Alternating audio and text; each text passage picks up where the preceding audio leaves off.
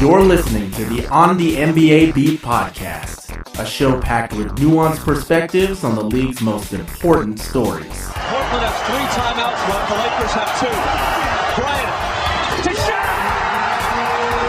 LeBron James with no regard for human life! Jordan. Oh, a spectacular move by Michael Jordan! And now, your hosts, Lauren Lee Chen, and the twins, Aaron and Joshua Fishman. Welcome back if you're a regular, and thanks for finding us if it's your first time. This is your host, Aaron Fishman, and on today's episode, I'm joined by another wise and thoughtful guest. If you're a consumer of NBA content, he needs no introduction, but in line with my duties here, I'll do one anyway. Coming to us from Atlanta, Georgia, Sekou Smith hosts the long-running Hang Time Podcast, writes for NBA.com, appears on NBA TV, and takes breaks from basketball during most normal off-seasons, of which this was not one. On his podcast, Sekou's usually the one asking the questions, but as a consummate pro, he never minds turning the tables. For this Western Conference preview, Sekou examines the West while I set the agenda for the discussion. As a bonus, he opines on the big Giannis Antetokounmpo news that broke mere hours before we began recording. Sekou, I know you've been doing this a long time, and I'm sure you've grown accustomed to the rhythms and the flows of the basketball calendar. Obviously, the pandemic we're all currently navigating has thrown that all off kilter, and it was an extremely short offseason. Did you get a chance to recharge your batteries at all? And how ready are you for the season to start? 71 days, I think it is all that I've had since the bubble, between leaving the bubble and then the start of the season on the 22nd. So I don't know if I've even bothered to check my batteries, to be honest with you. I probably need to check them before opening night. They're still working a little bit. Yeah, I'm on fumes right now doing preview stuff, and we've already knocked out our previews on NBA.com for all 30 teams. I'm in the midst of taping my own season preview podcasts and predictions podcast going into the season, and getting back in the studio Friday night for the first time since March for Game Time. It's wild. I haven't even wrapped my head around where we are yet. I'll probably look up on the 22nd and be like gobsmacked that we're cranking up another season right now. So I'm just kind of riding the rhythm right now. I'm trying to stay afloat as we get into this thing. Well, thanks so much for fitting me into your schedule. Let's dive in. There's so much to discuss. The West is really talented, especially at the top. I think there's a lot of depth there, even though there's some teams at the bottom that are going to have a really tough time competing this year. But I want to start with the Lakers. The Lakers are defending champions. From my perspective, they deserve to be the favorite. They had a really great offseason, but I don't see them as overwhelming favorites. Where do you stand on where they fit in? I don't see them as necessarily an overwhelming favorite, not in the West or not overall. But I do think they are decided have decided advantages over everybody else in the West. And certainly you're going to have to bring, a monstrous effort to beat them if they're to make it back to the finals and have LeBron and AD healthy and playing at their best at that time of year. I do think Dennis Schroeder and the idea of Mark Gasol being added to that mix, and Montrezl Harrell makes a huge difference. It's not so much that it's a colossal upgrade, but it's just a genuinely fortuitous tweak for a champion that we don't always see. We don't always see a championship team make the kinds of adjustments that they've made coming off a championship. Usually you have salary cap limitations or, guys are free agents and you have to deal with that, or there's something keeping you from adding the kind of talent that they did. Getting Schroeder was crazy. I mean, you don't often see a championship team get a player of that caliber, in a truncated offseason at that, when you don't have an entire summer, free agent period to go after guys like that. So it's, you know, as long as LeBron and AD are healthy, you know, I think that's as much of an advantage as you need if you've got the best 1-2 punch in basketball on your team. Yeah, I'm with you on that. I think historically we've seen that championship teams, their goal usually going into the next season is just kind of largely stay intact and fend off other teams trying to take their free agents and stuff like that. But the Lakers got younger and faster. And at least for me, and in retrospect, I was clearly wrong.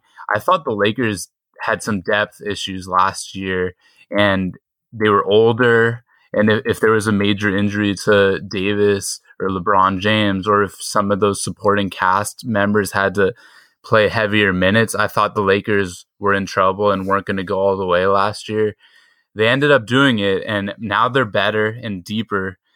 Going to the other team in Staples Center, the Clippers, they had quite an eventful offseason. They have a new head coach in Tyronn Lue, who's taking over for Doc Rivers after that 3-1 series collapse at the hands of the Nuggets. Harrell is gone, as you alluded to earlier. Jermichael Green, too. But another big change to me is the long-term extension that Paul George signed. And I'm curious your thoughts on how that changes things going into the season for the Clippers and just what the task is that lays ahead for Tyronn Lue. Well, I mean, the good thing for T. Lue is that he was on that staff last season. So he's got some intimate knowledge of what he's dealing with. You know, could you imagine being a head coach fresh to that situation after their collapse and having to figure out how to sort through it? I mean, so much pressure. Yeah. So, I mean, to me, there's a built-in advantage for T. Lue in familiarity that wouldn't have been there otherwise. He's the kind of human being, knowing him as well as I do, the kind of coach who's going to be extremely beneficial to the Clippers as an organization. You're talking about a guy who's had experience with the pressures that come with a win or else, you know, proposition like he had with LeBron. And they obviously went through at one of the most difficult situations we've seen in the finals, down 3-1 to the Warriors, which seemed like an insurmountable lead, an absolute certainty that you think, oh, then there's no chance that they get out of that. And they come back and win it. Now, it was different circumstances, obviously different teams. But just being able to come through under that sort of pressure, to me, gives you an air of confidence if you're T. Lue, and a kind of a hard shell as a coach that you can win in adverse situations. So that I think is the most beneficial thing that the Clippers get out of that. As far as the roster and the chemistry and, you know, Kawhi and Paul George and leadership and the Williams and Pat Beverly and all these little sidelights that were part of their season last year, which all the information has come out after the fact, which makes it really curious. You know, when you think about, oh, now you're finding out why this happened or this happened, you know. Yeah. That is the curious part. I think buying in on Paul George, but on the Clippers part, you got to remember, both he and Kawhi had contracts that ran through the end of this season. So if you're the Clippers and, you know, and you want to make sure you sustain whatever level you want to be at, you got to get one of those guys, if not both, signed the long-term extensions. And yeah, if I'm hedging my bets, I'm assuming Paul George was the easier one to get done at this point rather than Kawhi. I think so, too. There's definitely a cost-benefit analysis that they did, and apparently they determined that the benefits outweighed the potential costs. He's going to be under contract now until at least age 34, and he's had some injuries, but he's an elite talent. And I think the big takeaway is that reduces a lot of the pressure on the Clippers. Still, given their talent, I would think it would be a disappointment if they didn't make the Western Conference Finals. But as you hinted at, after the season, they could have been without Leonard and George. So I do want to go to the Denver Nuggets. They are, I think, overlooked, which is really rare for a team that is coming off of a conference finals appearance. Just with all their depth and incredible continuity, what do you think their ceiling is this season? I think they're in the same place they've been the past couple of years, honestly, which is not a bad spot. I mean, you're talking top two team in the Western Conference in the regular season. Now, what you do in the regular season and what you do in the postseason are two different things, obviously. In the past couple of years, they didn't have a postseason expectation. From most people looked at them and said, no, all right, Denver's good regular season record. But nobody's looking at Denver and saying, all right, if they don't get to the conference finals, then it's a disappointment. Well, they've changed that calculus now by virtue of their past two seasons, regular and post. When you break through the way they did under the wild conditions of coming back from 3-1 deficits in two straight series to make the Western Conference Finals, and then you give the Lakers a sweat in terms of how you competed against them, they've changed the expectation for themselves in the postseason.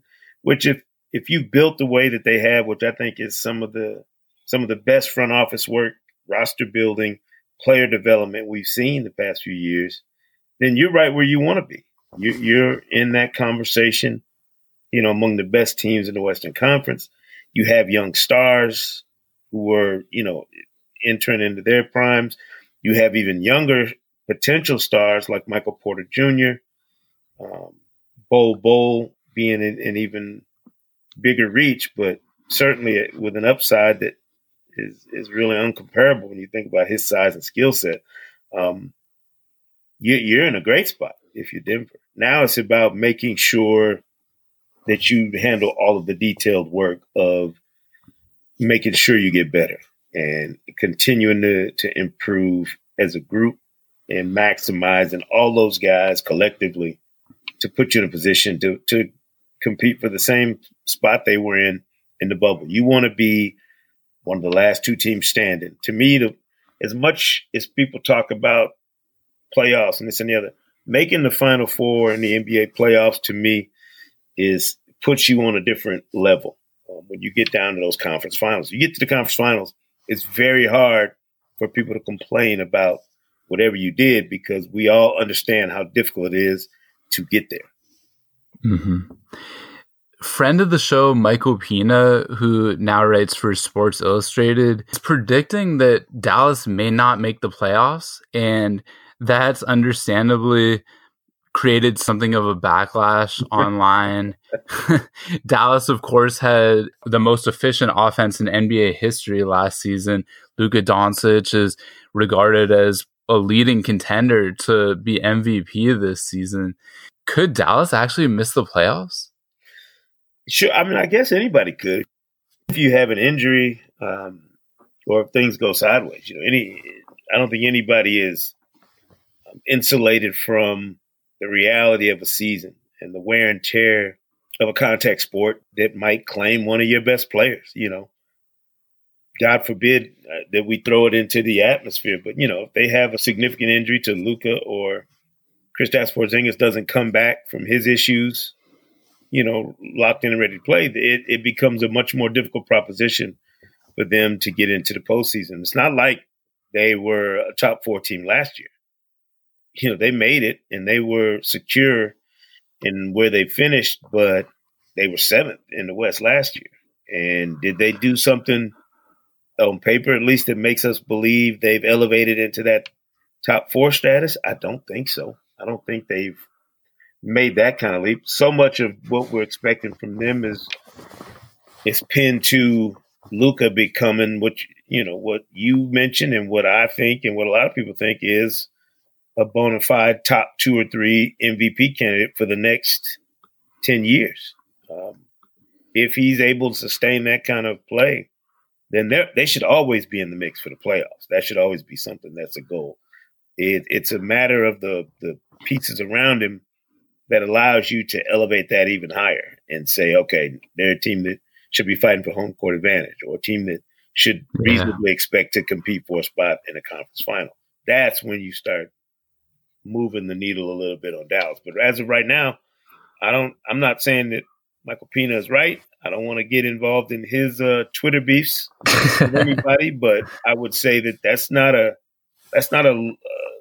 completely off the board proposition that they're going to have to battle to make one of the top spots in the West. Yeah, I just want to say I don't think he's completely crazy either. I think that they're in line for something like a 6 to 9 seed just because of the sheer talent out West and the Porzingis injury. And then after those two guys, there's a significant drop-off. There are real question marks on the closing 5 lineups that they have. If you key in on Doncic, he's such a good creator, but can other guys beat you? I think that remains to be seen. I just don't know if they're, I mean, when you start laying out teams in the West, do you think Dallas is better than Utah? I don't think so. Do you think they're better than Portland? I don't think so. I don't think so either. I mean, yeah, it becomes a thing. We'll talk about the Phoenix Suns later. Right. I don't think they're better than Phoenix, but that's an interesting debate. It'll be close. Yeah. Not just you. It's not only the you, it's the competition around you. That's how you're. Yeah. You're having to put it in that context. Speaking of the Suns, there's a lot to like over there in the desert. They boasted the second best offensive rating in the Orlando bubble, and they've since added one of the best point guards of all time and veteran wing Jay Crowder. How confident, and I know we just talked about how deep the West is, how confident are you that the Suns will make the playoffs if Chris Paul largely stays healthy? They're in the same predicament, I think, that a lot of other teams that were at the fringe or bottom of the West were last year, in that even if you've made massive improvements, there's just so much competition. So, yeah, they're going to have to ride whatever wave Chris Paul can create, at that position in terms of elevating them. Now, they were spectacular in the bubble. I don't think anybody watched them and didn't say to themselves, this is definitely a team that should make the West Conference playoffs next year. But that's before everybody else does what they do.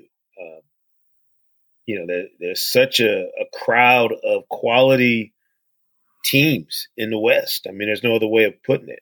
When San Antonio, after all the years they've made the playoffs, they're now in that boat of teams that's kind of trying to fight their way into in the mix. And I just think that that's indicative of how good the West is, that a franchise as sound as the Spurs would be in that same realm. It's just tough to make and then stay in the Western Conference contender party, let alone getting into the playoffs. Yeah, I think Phoenix is going to be an interesting case. They were pretty inconsistent last season. They were a top 10 offense, actually, through the first 2 months of the year. They were pretty bad offensively the next 3 months before the pandemic halted the season. And then, as you mentioned, they were so good in the bubble. So I think Chris Paul will bring some much-needed veteran stability. But yeah, so deep and really tough to sort out the bottom of the West. We'll also get to this a little bit later, but I think the Warriors are another team that may be battling for a playoff spot in the conference. Ooh, we have to talk about the Houston Rockets, who are basically a mess right now, and that's largely because of the question marks surrounding James Harden's long-term future there. There's also the understandable concern regarding the health of former Kentucky teammates John Wall and DeMarcus Cousins, who are both returning from a series of lower limb injuries in recent seasons. How does one even try to project how good or bad they'll be this year? I don't know how you do it. You're not just talking about those question marks you mentioned. You got a new front office regime in place. Yep. You have Steven Silas as your new head coach, who has done yeoman's work already, just trying to fend off questions and inquiries about James Harden before he showed back up.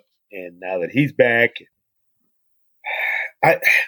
Houston is such a difficult team to evaluate because we don't know, is this the team they're going to carry throughout the season? Is this the team that's put together now, with James bought in, or is James committed wholeheartedly at all to sticking around. I mean, when you strip all that away, if you start moving pieces and changing things up, then to me, they fall out of the conversation of teams that are trying to make the playoffs and become a team that's destined for the lottery. I mean, which seems ridiculous now for as long as Houston has been, you know, led by James Harden and a good quality team in the West.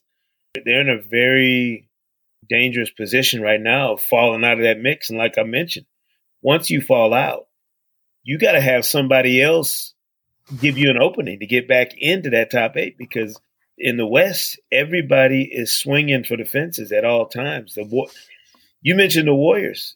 You know, the idea that the Warriors would be in this predicament 2 years ago, I would have laughed at you. I'd have said, get out of here. You know, and could the Warriors potentially be facing a multiple year playoff absence? Well, yeah, if injuries hit the wrong way and things don't go, you know, according to plan, yes, you could easily fall out of the mix in the Western Conference playoff hunt. And that's for almost anybody that doesn't have two healthy superstars and a reasonable complement of players around them. I think this is why so many of us love the NBA. Things can change on just a dime. And I think the Rockets are a great example of that with the Harden trade demand. The Warriors are another example with all those injuries. And it's got to be tough for franchises, but it could also be really uplifting, as we saw with the Giannis news this Tuesday that we're recording. Yeah, it's people are cheering, obviously. In Milwaukee, that Giannis decided to stick around at the spectacular price tag of $228 million on that Supermax extension. I didn't have any notion that he would leave or that he would be, you know, looking for whatever guys look for in free agency. He's had a championship caliber team built around him in Milwaukee. They've fallen woefully short of that in the playoffs, but to go out and dominate the regular season the way they did the past 2 years lets you know that they can compete at a high level with him as their centerpiece. It's a matter of what you have around him now. But yeah, look, I've said it often. This is the greatest reality show there is the 365 days a year that NBA breathes, you know, because even when they're not playing games, NBA Twitter keeps you entertained on a daily basis. I mean, in the off season, in the lead up to seasons, during draft time, free agency, even if there's nothing going on, even in the summer where there is no high profile international competition, the NBA finds a way to make headlines, and it's what keeps us invigorated and fired up about what comes next, because somebody's always evolving. I remember when the Warriors were first coming onto the scene, and it was, you know, you could project, like, how good might they be, or are they good enough to do this or that? And then, you know, they end up being a dynasty. And so you just don't know. There's no real legitimate way to forecast what comes next, who comes next, what team is going to be that next group. You know, might it be Denver? Might it be somebody else, you know, who becomes that next great team? I remember watching Oklahoma City when they were young, when they had Westbrook, Durant, and Harden, and thinking to myself, man, if these guys ever, you know, if they stick together and this pans out, this could be special. Well, I mean, they had three guys on that team win MVPs. And, you know, Kevin Durant went on to win a couple championships. Serge Ibaka went on to win a championship elsewhere. You know, they won these championships elsewhere. But at the time, you're thinking all of that stuff could have happened for those guys in Thunder uniforms potentially. It's just, but you never know. You never know how it's going to play out. You really don't. And then Westbrook and Paul George were both locked up for a while, and now they're both gone, and the team is seemingly rebuilding.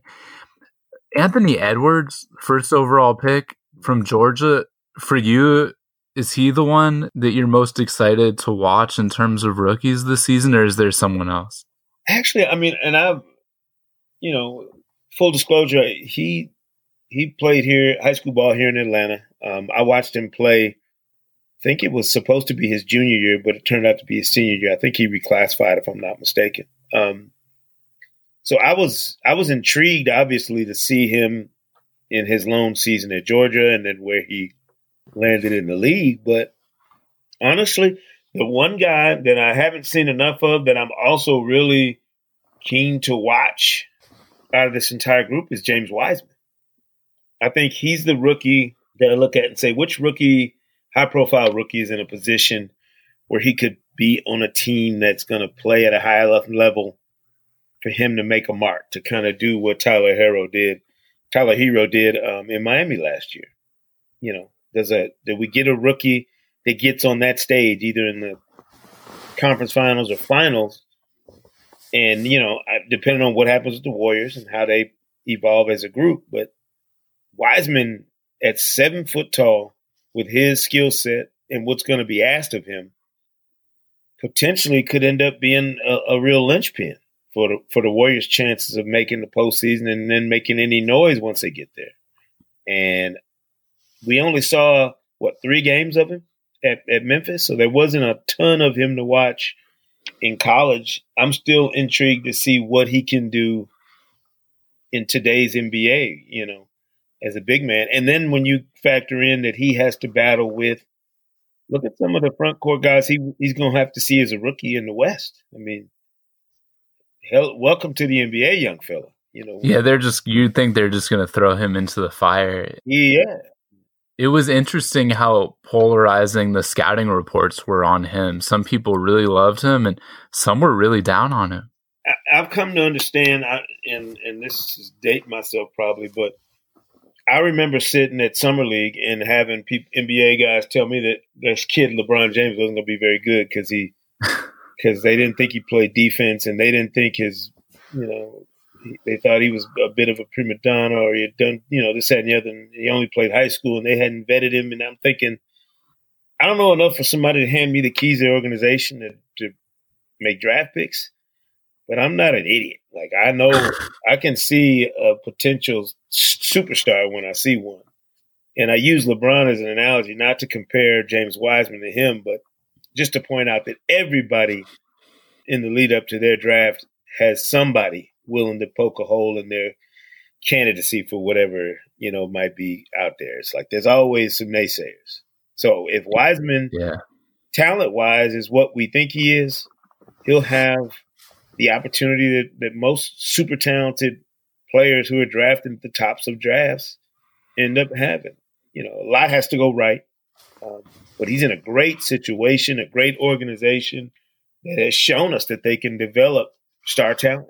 And if he's not soaking up every second of what is going on in Golden State right now, he's crazy because he came into the league in a great situation, one of those situations where a quality team is down on their luck one year and gets to draft, at the top of that lottery and ends up getting a guy who they can plug in and play him, and he's a part of something really special. Stay tuned. We'll be right back with more show.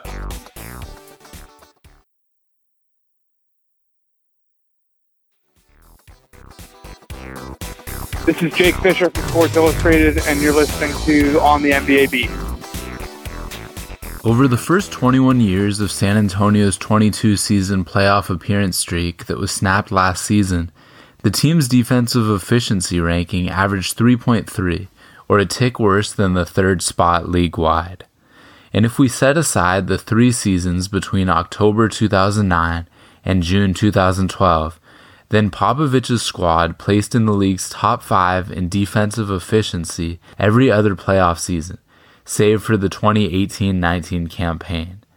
Framed differently, over those 21 seasons, San Antonio boasted a top 3 defensive rating 15 times and finished 4th twice more.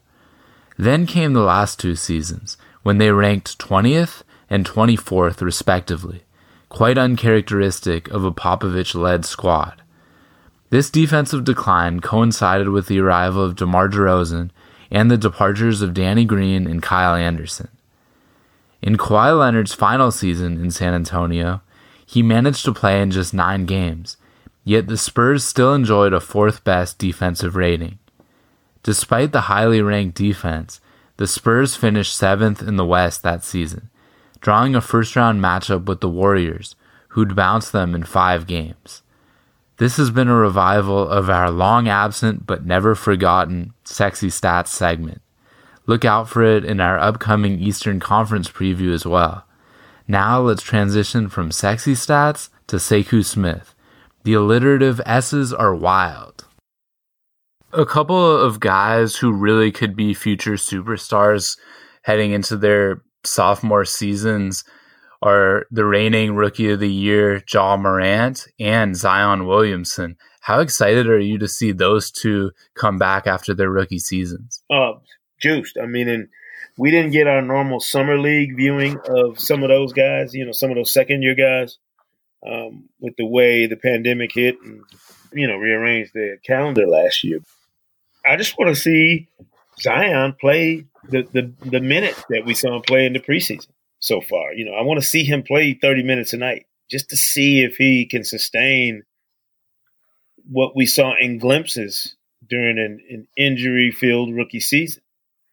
He's a mind-boggling talent when you look at his combination of size, heft, and skill. And to see some, you know, to me, that is the beauty of NBA seasons and the NBA in general, is just watching talent evolve and seeing if it can reach its potential in a given situation. And Zion presents all of the best things that we love about the league, you know, a huge star with an exciting game, with a jump off the page personality, or jump off the screen, if you will, personality, and a guy who has every reason to work his tail off to be one of the game's greats. Same goes for Ja Morant. I totally agree. And I think that that's going to be a really interesting pairing, the second season of it, with Brandon Ingram, who is the most improved player of the year. He's a really good young talent. I know they lost Drew Holiday, but they did add Eric Bledsoe and Steven Adams. So I think they're going to be another interesting team. I don't think they're quite ready to make the playoffs, but who knows? There's a lot of exciting young talent there. I wanted to dig a little deeper on the Golden State Warriors. Of course, Klay Thompson incurred that devastating Achilles injury just about a month ago. And that comes a year after he tore his left ACL in Game 6 of the finals that postseason. Curry played in just 5 games all season. He'll be back. They added Kelly Oubre, and Andrew Wiggins is now back after finishing his season with the Warriors. What do you expect from that franchise after basically a lost season last year? I have no idea. And that's some quality expert analysis for you. That's why they pay you the big bucks. I feel like Bob Myers must have felt the minute he heard about Klay getting hurt. Like, you think you've recovered, you know, and I was heartbroken that the Warriors broke down the way they did in the finals a couple years ago against Toronto. Like, I like to see a champion go out on its shield, but I want to see you go out swinging, and they didn't really get a chance to swing. You know, no Durant. He ends up not, being able to finish that series. Klay goes down. You know, they were tattered and just worn out. I think the one thing you hold on to if you're the Warriors is that you built a culture there with Steph as your centerpiece that can withstand a lot of things. Now, losing Kevin Durant the way they did, on top of all the injuries, to lose KD in free agency was just an absolute dagger to the heart. Because if you think about what might have been, even KD coming off an injury, if had he stayed in a Warriors uniform, changes everything. They're still among the league's elite. They go right back to a place in the front of the line in the Western Conference.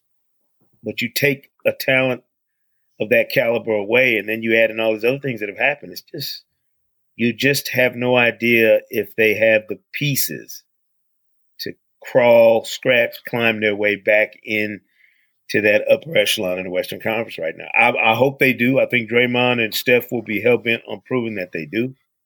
But they need a lot of help. And Kelly Oubre and Wiseman and Eric Pascal and a lot of other guys are going to need to do some heavy lifting to help them get there. Yeah, you have to feel really terrible for that franchise. And who would have ever thought I would be saying something like that for a franchise that went to 4 consecutive NBA finals and was just so blessed all those years? Yeah, they went, I mean, I think they went to 5 straight. And Joe Lacob, was all, he took a lot of grief for the owner talking about how they were light years ahead of the competition at one point. And they were.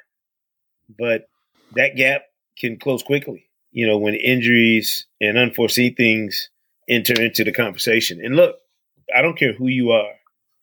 And this goes for LeBron James and everybody else in this league. You are one injury to your superstar away from the lottery. The Lakers felt that, not making the postseason in LeBron's first season when he, got hurt. It is the one equalizer that will never be defeated. I mean, if you don't stay healthy enough in the right spots, your space, whatever area you think you've carved out for yourself in this league can be taken away in an instant. And that's something that every team has to understand going into a season. Yeah, and you're right. It was 5 consecutive finals appearances. And the San Antonio Spurs, they had that 22-year playoff streak that was snapped last season, tied for the best ever in NBA history. They were extremely quiet this offseason on the transaction front, but Greg Popovich seems to always have something up his sleeve. What would he have to pull off this season to actually creep into the playoffs, or may it not take that much? Yeah, I thought they were competitive last year down to the wire. And with the play-in style, with that wrinkle now involved, there are teams, you can finish in that, 7-10 category and still have a fighting chance to get in, to the play-in. So I don't think that they're as far away as other people might believe they are. I think the Spurs, given Pop's track record, kind of their muscle memory as an organization and how they play, they're going to be in that conversation and at the bottom of the West playoff hunt, and again, like, to me now, it used to be a thing where you say, all right, you got to make the top 8 and you're good. Well, now you got to make the top 6 to really secure yourself. Right. That leaves that 3-4 team group right outside of there to battle for those 2 spots. Sometimes it's 5 teams even. That's where the intrigue comes, in the second half of the season, is who plays their way into that, that mix, and then who finds a way to get in that play-in tournament and be the team that's playing your best basketball at that time. That's what it's all about right now to me for quite a few teams around the league. It opens up the playoff window for quite a few more teams. Before I let you go, and this was such a pleasure getting to talk to you ahead of the season starting, I'd love to get your general thoughts on the level of star player resting that we should expect to see this season. I know the NBA eased those restrictions a little bit given the pandemic and how the season has been constricted a little bit, and there's less rest naturally between games. But what do you expect to see on that front? I think it's as normal a piece of the NBA now as tattoos on players and, crazy colored sneakers. I mean, it's just people need to get over it and stop fretting about it and understand that with the science and technology involved in professional sports and all of the work, all the studies that have been done, that's just a component of your, physical training staff, your medical staff. Like, they have all taken into account these different, precautions to keep players as healthy, rested, and prepared to compete as possible.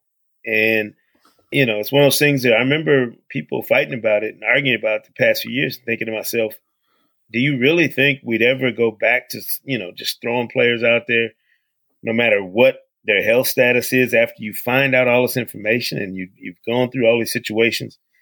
You know, like, how are you going to convince Kawhi Leonard that he shouldn't be load managing, even in his own mind, that he shouldn't be thinking about the preservation of himself and his body for the long, you know, for the long haul? I mean, that's just, I think we've seen too many instances where it's worked out for teams and players, you know, to have some kind of protocol involved in their program for that.